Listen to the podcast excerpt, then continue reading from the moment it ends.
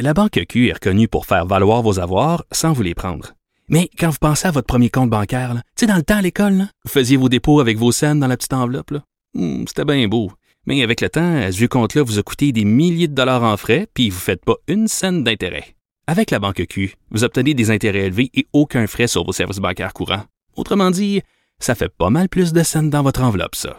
Banque Q. Faites valoir vos avoirs. Visitez banqueq.ca pour en savoir plus. Pendant que votre attention est centrée sur vos urgences du matin, vos réunions d'affaires du midi, votre retour à la maison ou votre emploi du soir, celle de Desjardins Entreprises est centrée sur plus de 400 000 entreprises à toute heure du jour. Grâce à notre connaissance des secteurs d'activité et à notre accompagnement spécialisé, nous aidons les entrepreneurs à relever chaque défi pour qu'ils puissent rester centrés sur ce qui compte, le développement de leur entreprise. Le conflit Russie-Ukraine avec Guillaume Lavoie. Bonjour Guillaume. Bonjour Mario. On disait déjà que, évidemment, en Russie, il y a énormément de, de propagande. En fait, les médias euh, diffusent ce que l'État permet. Il y avait quand même une certaine presse libre sur place. Euh, mais est-ce qu'on peut dire que cet après-midi, avec le dernier vote du Parlement russe, c'est fini?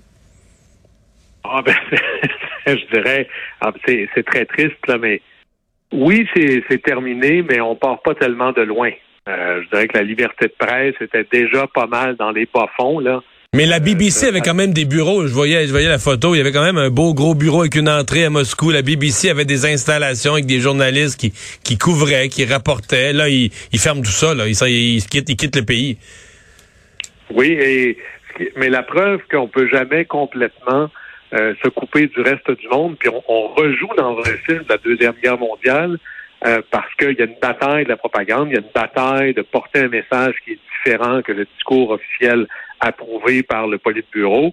Ben, à l'époque, on avait fait Radio Free Europe, et c'était d'envoyer dans l'Europe de l'Est des nouvelles, de l'information en provenance de l'Ouest. On pourrait même remonter avant, quand la radio, euh, par exemple la BBC en Angleterre, parlait aux Français de la résistance. Il donnait à chaque semaine, à chaque semaine, il donnait une heure au général de Gaulle, si je ne m'abuse. et, et il y a un bout que le lecteur de nouvelles, c'était René Lévesque. Alors, ça remonte. Et même à la chute du mur, euh, les gens, les leaders d'Europe de l'Ouest avaient dit au Congrès, arrêtez pas le financement pour ça, on en a besoin. Mais là, qu'est-ce que la BBC va faire? C'est très drôle, ils vont remettre ça comme des radios à ondes courtes, être capable d'envoyer de l'information au peuple ukrainien, malgré euh, la, la, chape de plomb que veut mettre euh, le régime de M. Poutine. Mais imaginez, quand vous dites aux médias quoi dire ou quoi ne pas dire, c'est déjà le commencement de la fin. Et pensez que les médias russes n'ont pas le droit de dire le mot guerre. Alors, vous savez, à un moment donné, il y avait cette vieille euh, marotte d'un grand poète russe, Solzhenitsyn, un grand écrivain russe qui avait fait le goulag. Il disait, on sait qu'ils mentent, on sait qu'ils savent qu'ils mentent, vous savez qu'on sait qu'ils savent qu'ils mentent. Alors pourquoi pourquoi ils continuent à mentir? Mais ben, c'est dans leur nature. On revient dans ce que le régime totalitaire soviétique avait de pire, c'est-à-dire un régime construit sur le mensonge que tout le monde se raconte. Et allez voir, par exemple, la magnifique série euh, sur HBO Tchernobyl. Ça finit un peu comme ça. Il y avait cette logique euh, magnifique à la fin. Chaque mensonge que vous racontez, c'est une dette que vous, que vous prenez contre le futur. Et quand vous commencez à mentir comme ça, puis que votre vraie puissance est construite sur un mensonge collectif, vous commencez à être sur, emprunté. C'est un peu ça qu'on voit là-dedans. Là. Hmm. Bon, euh, hier soir, euh, quand même, euh, le monde a, quand je dis le monde, la planète au complet, a poussé tout un soupir en, en apprenant qu'on avait frappé une, centrale nucléaire. Bon, on a compris dans les mesures suivantes que c'était le bâtiment administratif, que la, la centrale, les réacteurs eux-mêmes étaient, étaient intacts. Mais je voyais que les Américains, il y a quelques minutes, ont décrit à quel point ils trouvaient ça irresponsable de, de jouer avec des engins explosifs aussi proches de réacteurs nucléaires. Et, franchement, c'est vrai que tout le monde a respiré un peu plus serré pendant quelques temps. D'abord, juste le portrait, là, euh, le nucléaire, ok, c'est très difficile, nous, les Québécois, par exemple, de se dire, oh, le nucléaire, ça a l'air tellement On voit ça dans les Simpsons, là, ou à peu près. Mais en Europe, c'est vraiment une des bases essentielles du cocktail d'énergie. Là. Et en Ukraine, c'est 50% de l'énergie que l'Ukraine a besoin qui vient des centrales nucléaires. Ils en ont quatre, plus Tchernobyl, évidemment, qui fonctionne plus, pour à peu près 15 réacteurs. Et, là, là-dessus, il faut se dire que bien sûr qu'on pourrait toujours réussir à, démolir une centrale nucléaire, mais elles sont pas construites en papier mâché. Là. Euh, les centrales nucléaires sont construites pour recevoir même un avion qui s'écraserait dedans. Alors, c'est extraordinairement solide. Et là, est-ce que les, pourquoi est-ce que les Russes auraient fait ça? Alors, il y a deux théories. Soit c'est une erreur, il y a quelqu'un qui a mal visé, il y a quelqu'un qui a dit Oups, c'est pas par là que je voulais envoyer mon missile. Ou sinon, c'est vraiment de la guerre psychologique.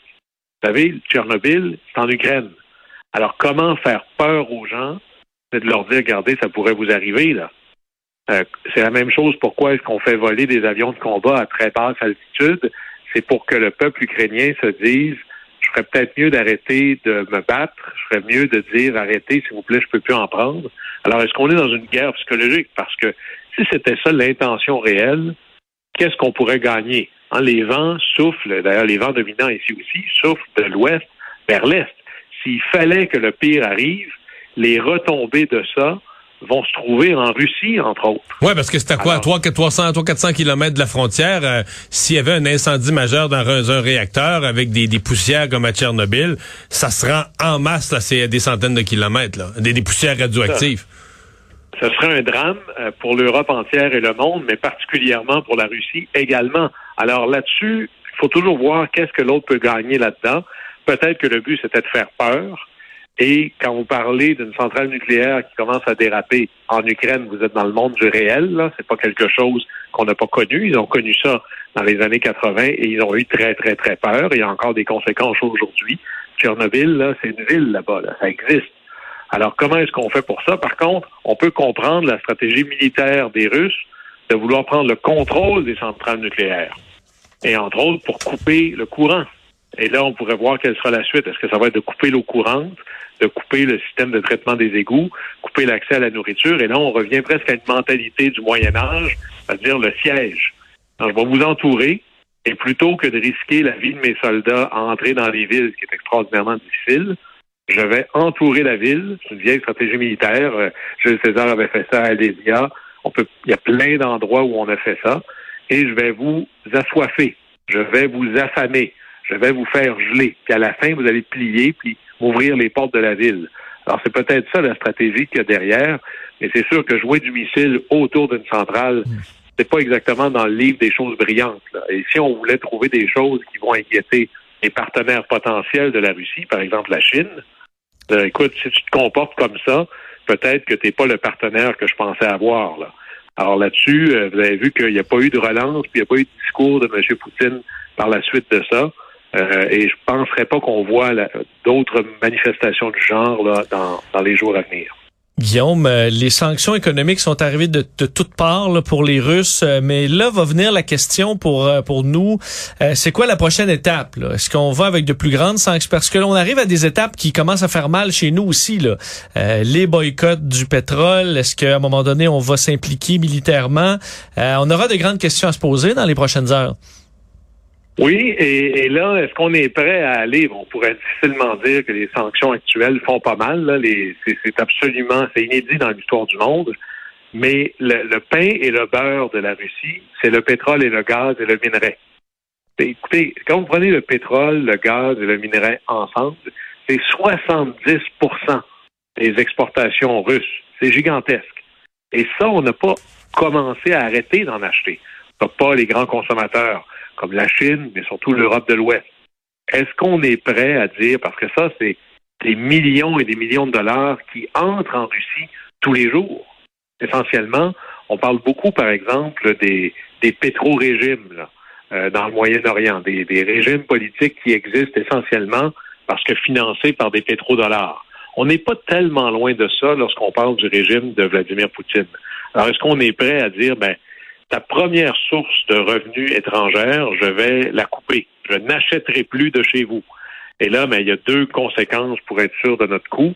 c'est est-ce que la Chine, elle, va tenir le coup ou elle va se dire, je vais en profiter, je vais en acheter autant que je peux, ou et qu'est-ce qu'on fait avec l'Europe de l'Ouest, qui elle a besoin de ce gaz-là pour se chauffer, pour fonctionner, pour Parce faire que pas, pas de gaz naturel, il y a des, euh, il y a des, par exemple, des appartements là, en Allemagne où va faire frais là. Absolument. Puis là, ben, c'est pas encore l'été.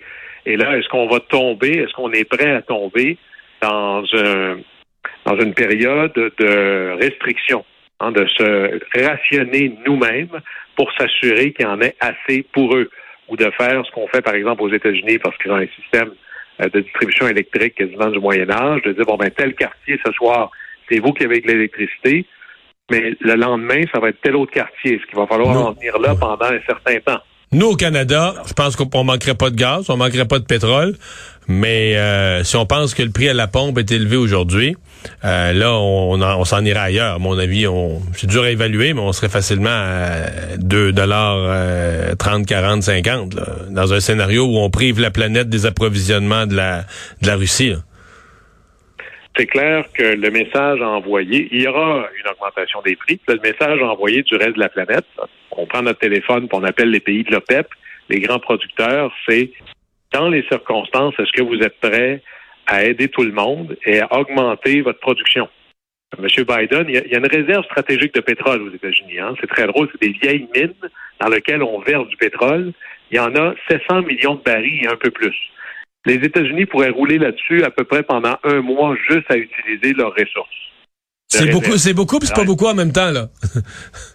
c'est beaucoup, puis c'est pas beaucoup. D'ailleurs, on peut pas. Un mois, c'est pas. Mais, mais c'est quand même les États-Unis le premier producteur du monde. Alors cette euh, réserve-là vise pas à alimenter les États-Unis uniquement par la réserve, mais à compenser des, des manques pour un certain temps. Joe Biden a annoncé qu'elle allait sortir un certain nombre de barils de ça. Est-ce qu'on est prêt à augmenter l'utilisation de la réserve pour s'assurer que le prix monte pas trop, entre autres pour s'assurer d'une certaine tolérance dans la population des pays de la coalition, mais surtout d'en envoyer le plus possible vers l'Europe?